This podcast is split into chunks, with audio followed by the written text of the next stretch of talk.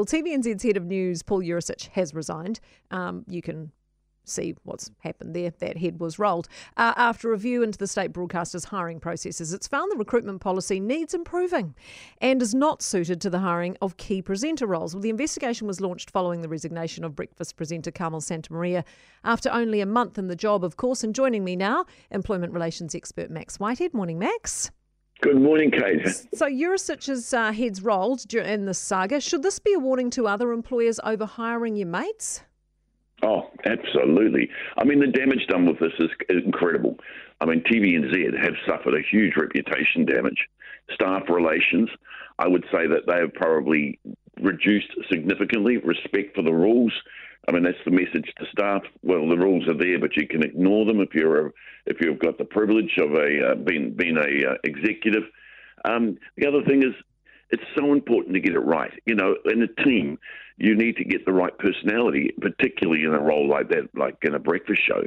Um, we're putting somebody straight in, bypassing all the inductions and all those other processes that are necessary.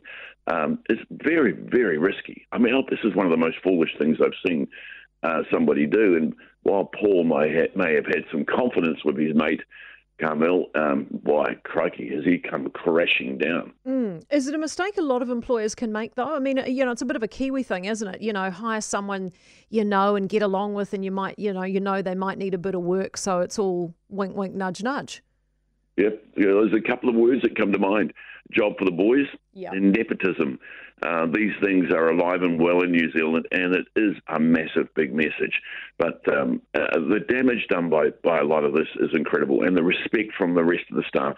I mean, TVNZ, I'm not sure what their staff numbers are, but probably over the thousand, and and they would be thinking, why do I even bother? You know, if, if you're in a lower rank with aspirations to climb to the dizzy heights of Kate Hawkesby, you um you've got to look around yourself and say, why do I bother?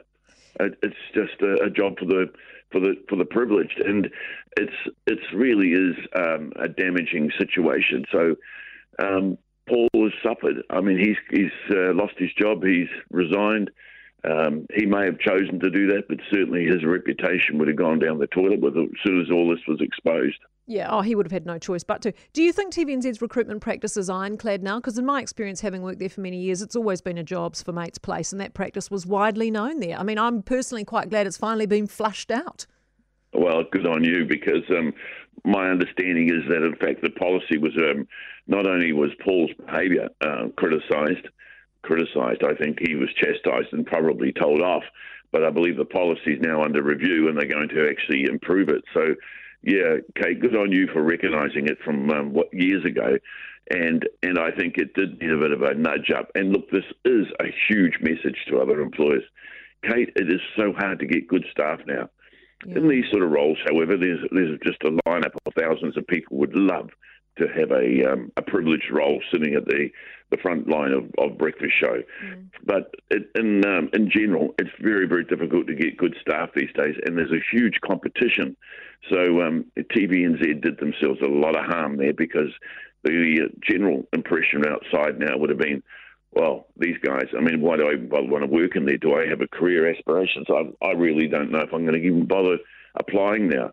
And that's obviously, uh, with all this coming to the forefront, probably TVNZ will be seen as this is an organisation that's got its game together, hopefully. Hopefully, yeah, that's hopefully. the new impression. Fingers crossed. Max, thank you so much for being with us. Max Whitehead, uh, employment uh, relations expert.